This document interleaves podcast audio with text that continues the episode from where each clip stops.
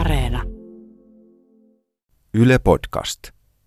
Et senhän mä oon huomannut, että mehän ollaan Peetun kanssa sillä lailla hirvittävän erilaisia, että meillä on hirvittävän erilainen niin kuin nolla kuusi vuotta ollut meidän omassa elämässämme. Et, et mä olin niin kuin pallon perässä ja vähän semmoista maalaiselämää ja Peetu on taas tuommoinen niin kuin globaali, kansainvälinen pieni kaupunkilaisprofessori. Mun nimi on Iida Rauhalammi ja mua kiinnostaa rakkaus. Se, mitä ihmisten välisissä suhteissa tapahtuu. Sen takia me tehtiin tää podcast. Tän nimi on Rakkaudesta. Minkälainen sä olit lapsena? Äänekäs, leikkisä, vauhdikas, juoksin paikasta toiseen, hirveän puhelias, varmaan todella ärsyttävä, semmoinen näsäviisas oikein, rasavilli. Mutta hirveän kuitenkin niin hyvän tahtoinen. En, en missään nimessä tehnyt niin pahuuksia ollenkaan. Ja niin kuin, kun mä lapsuutta noin yleisesti ajattelen, niin siis aiheuttaa musta hirveän niin paljon positiivisia niin mielikuvia. Et leimaa sen edelleen niin mun elämäni niin onnellisimmaksi ajaksi tavallaan. Sitten muistan hyvinkin sen, että tota, ylipäätään meidän perheen elämä rakentui tavallaan semmoisen niin vapaa-ajan ympärille, että työ ei näkynyt lapsuudessa ollenkaan, että vanhemmat tuli tosi ajoissa töistä kotiin, työasioista ei puhuttu kotona ollenkaan. Mm. No miten sitten sun oma suhtautuminen työhön, missä vaiheessa se rupesi muokkautumaan? Mä oon miettinyt itsekin sitä tosi paljon, että et tosiaan se perheen malli ei, ei todellakaan niinku ohjannut mua eikä viitannut mua, että mun lähtisi niinku mitenkään niinku akateemiseen suuntaan tai mun elämä mua viemään. Mä jotenkin itse oon ajatellut, että mulla on ollut siis siellä lapsuuden pihapiiristä semmoinen yksittäinen kaveri ja hän oli semmoinen todella lahjakas opiskelija ja oppija. Ja hän oli semmoinen tavallaan, että pienellä iälläkin mä muistan, että kun mä olisin ehkä halunnut mennä ampumaan pihlajamarjaa jollain putkella seinään, niin hän, että tehdään nyt läksyt ensin, tiedäksää. Ja hän sai aina niin kuin kiitettäviä arvosanoja ja sitten jotenkin hänestä tuli tavallaan tämmöinen niin pedagoginen esikuva mulle, että mäkin halusin pärjätä yhtä hyvin kuin hän ja hän kannusti mua ja mä huomasin, että niin kuin ihan ala-aste ja yläaste lukioon asti. Että yhtäkkiä mä huomasin, että mä itsekin rupesin, niin kuin olen siinä, että mä halusin saada hyviä arvosanoja. Että semmoinen keskinkertainen ei riitä, että haluat suoriutua. suoriutua niin kuin vähän paremmin kuin muut.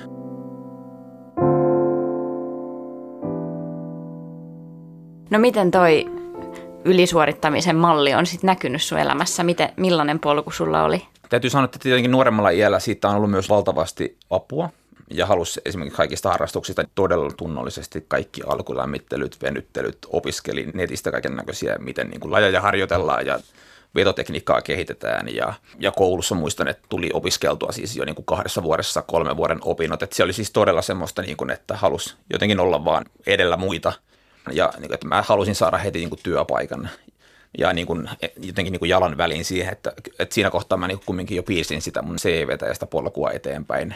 Ehkä jopa vähän laskelmoin, että jossakin kohtaa sitten mä saan jonkun duunipaikan sen avulla, että joku näkee, että mä oon ollut ahkera ja yrittelijäs.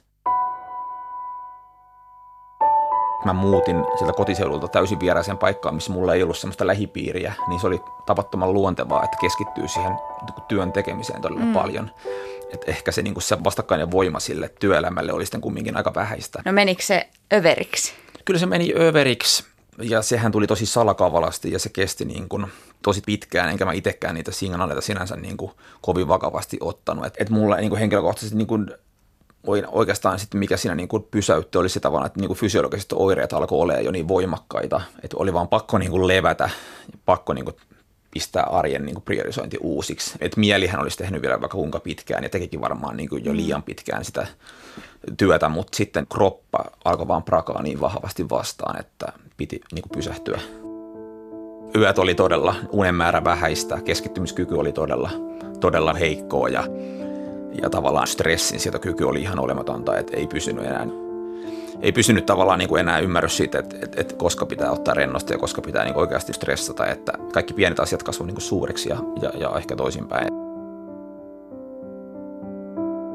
Mulla on ihan semmoista sumusta muistikuvaa jälkeenpäin, että en mä enää muista, että mitä tapahtui sen vuoden maaliskuussa tai syyskuussa, että ne on aivan semmoista sekalaista. Ja sen mä haluan kumminkin niin kuin tässä vielä niin kuin mainita ja korostaa sen, että mä en koskaan syyllistänyt tai kritisoinut, että mun työnantaja olisi koskaan mulle missään mun työtehtävässä niin kuin antanut liian suurta taakkaa kannettavaksi. Mä, vaan mä koen kyllä, että mä itse, että mun oma työajan hallinta oli tosi kehnoa Ja se, että mä, niin kun mun odotukset itseäni kohtaan oli paljon suuremmat kuin olisi pitänyt olla periaatteessa. Että mä halusin ratkaista kaikki ongelmat ja olla kaikessa mukana. Mm. Ja, ja siihen on tosi vaikea niin kun työnantajan puuttua.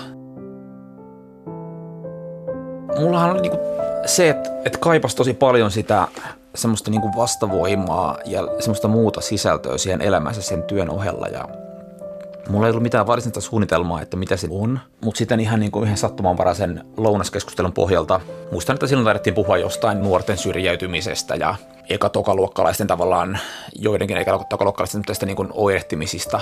Sitten mulle eräs tota, entinen naispuolinen esimieheni yhtäkkiä niin kuin suosittelikin, että onko mä kuullut tällaisesta mieskaveritoiminnasta. Ja no enhän mä ollut mitään kuullut, tästä on siis aikaa semmoinen puolitoista vuotta. Hän vaan yhtäkkiä totesi, niin kuin, että se sopisi niin kuin tosi hyvin siihen toimintaan ja seuraavana päivänä jo mä muistaakseni lähetin hakemuksen tänne mieskaveriyhdistykseen ja siitä se, niin se ruljanssi lähti tavallaan liikenteeseen. Mieskaveritoimintahan on vapaaehtoistoimintaa, jos aikuiset miehet on kavereina yksin lastaan kasvattavien äitien lapsille, jolla, ja näillä lapsilla ei ole niin yhteyttä omaan isänsä tai muihin miehiin.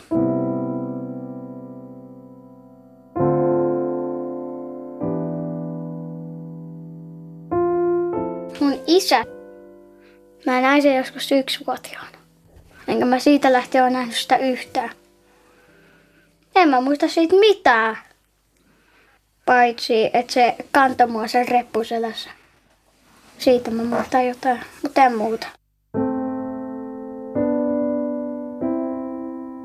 Peetun äiti ja biologinen isä asuivat yhdessä ulkomailla Aasiassa työnteon johdosta, tapasivat siellä ja elivät siellä aika pitkään ja Peetu sai siellä sitten alkunsa. Suomeen palatessaan niin tota, suhde ei enää kantanut eikä jatkunut. Ja se tilanne on tosiaan tällä hetkellä se, että Peetun biologinen isä ei ole niin kuin läsnä heidän elämässään Peetusta ja, ja, ja heidän äidistä riippumattomista syistä. Peetuhan kyselee isästään säännöllisesti ja, ja, ja tulee niin kuin aikoja, että hän, hän ihmettelee, että miksei Miksei isälle soiteta, taikka miksei isä soita, ja voitaisko, voitaisko nähdä. Ja tota, että voi joskus mennä sitten niin pitempiinkin väliin, ettei kuukausia, ettei ei, ei ole ollenkaan ole niin keskustelun aiheena, ja sitten se saattaa taas tulla ihan yhtäkkiä mm. ruokapöydässä esiin se, esiin se aihe. Peetun isäsuhdetta on käyty niin Peetun kanssa tosi avoimesti ja rehellisesti läpi ihan suoraan, koska se on lapsen kanssa hyvä käydä asiat ihan suoraan läpi, niin siinä ei ole mitään salamyhkäisyyttä. Ja sitten tietysti niin kuin aina keskustelun päätteeksi todetaan, että syy ei ole niin kuin hänessä, vaan että aikuisten väliset suhteet on välillä vaikeita. Mm. Mä varmasti uskon näin, että Peetulla on kuitenkin suuri toive siitä, että isä joskus hänelle soittaa vielä ja joskus se yhteys muodostuu.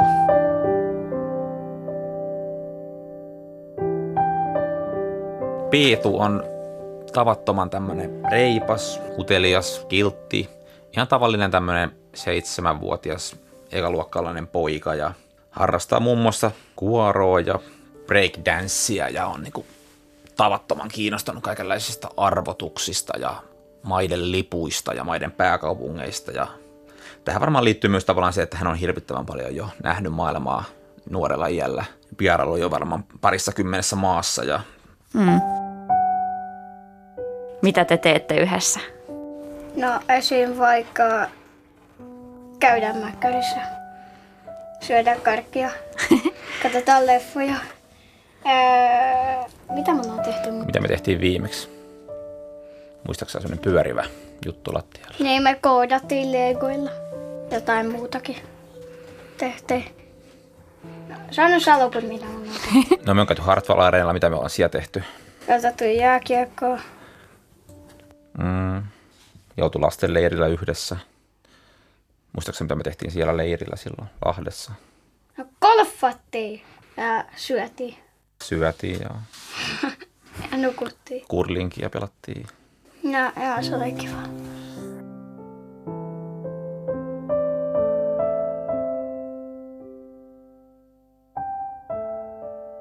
Mä saan sen tunteen, että mä voin niinku auttaa, koska mulla se lapsuus oli erittäin niinku onnellinen ja se oli sellainen, niinku, sellainen paikka, mihin jos mä haluan mennä johonkin onnellisen paikkaan, niin mä menen mulla ajatuksessa mun lapsuuteen tavallaan. Jotenkin mä koin ehkä, että tässä tavallaan mä menen vähän palaan sinne, palaan sinne mun lapsuuteen ja mä voin ehkä niinku jotenkin jakaa ja levittää sitä iloa myös niinku tavallaan eteenpäin. Et kyllähän mun niinku tavoite ylipäätänsä, kun mä ajattelen Peetua, niin on, on niinku koittaa luoda tavallaan semmoisia positiivisia niin kuin muistijälkiä hänelle tulevaisuuteen niin kuin näiltä ajoilta. Haaveileeko sä omasta perheestä?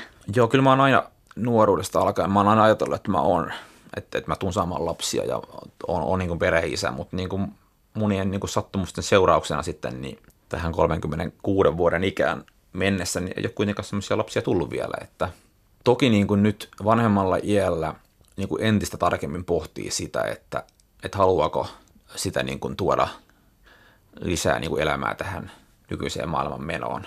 Että aikaisemmin sitä pohdintaa ei ehkä niin tarkkaan käynyt. Ja nyt vielä tietysti miettii myös tarkemmin sitä, että, että mitä semmoinen pieni ihminen muuttaa mun omassa elämässäni ja mihin se vaikuttaa. Onko mä niin kuin siihen oikeasti valmis? En ole siis tietenkään lapsen isän korvaava, enkä sinänsä niin kuin holhoajakaan. Et mä oon itse tykännyt sen ajatella semmoisena niin kuin lähellä olevana kummisetänä. Et se on mulle sellainen aika luonteva ideologia lähestyä tätä toimintaa. Että voi tehdä lapsen kanssa erilaisia juttuja, mitä lapsi haluaa ja mitä itse haluan tehdä. Ja siinä oppii niin kuin uusia taitoja ja aikuinen oppii myös tutustumaan siihen lapsen elämään ja lapsi oppii sitten aikuisen miehen arjesta asioita.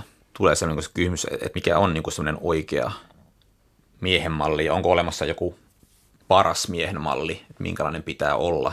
Jotenkin semmoinen niin kuin oikeanlainen niin kuin tausta-ajatus siinä on, että, että on hyvin erilaisia ihmisiä, että on monenlaista miehisyyttä ja on monenlaista naiseutta. Ja niin kuin sitten lapsen näkökulmasta kumminkin kaikkein tärkeintä on, että on se motivoitunut ja välittävä aikuinen. Ja että se, että se lapsi näkee ympärillään semmoisia erilaisia ja turvallisia aikuisen malleja. Mitä sä toivot, että voitte vielä yhdessä tehdä? Tehdään ulkomaanmatkoja. Mm-hmm. Mm-hmm. Kahdestaan. Mm-hmm. Niin kuin vaikka päivä Virossa. Tai sitten Ruotsin laivalla sillä, että päivä Ruotsissa ja sitten kaksi yötä laivalla. Ohjelma, jota kuuntelit, on nimeltään Rakkaudesta. Tässä jaksossa äänessä kanssani olivat Juha-Matti ja Peetu. Tämän on suunnitellut minä, Iida Rauhalammi ja Anna Karhunen. Musiikit teki Juho Taavitsainen. Äänisuunnittelun Jonathan Kotila. Ja tämän on tuottanut Sampo Mäkelä.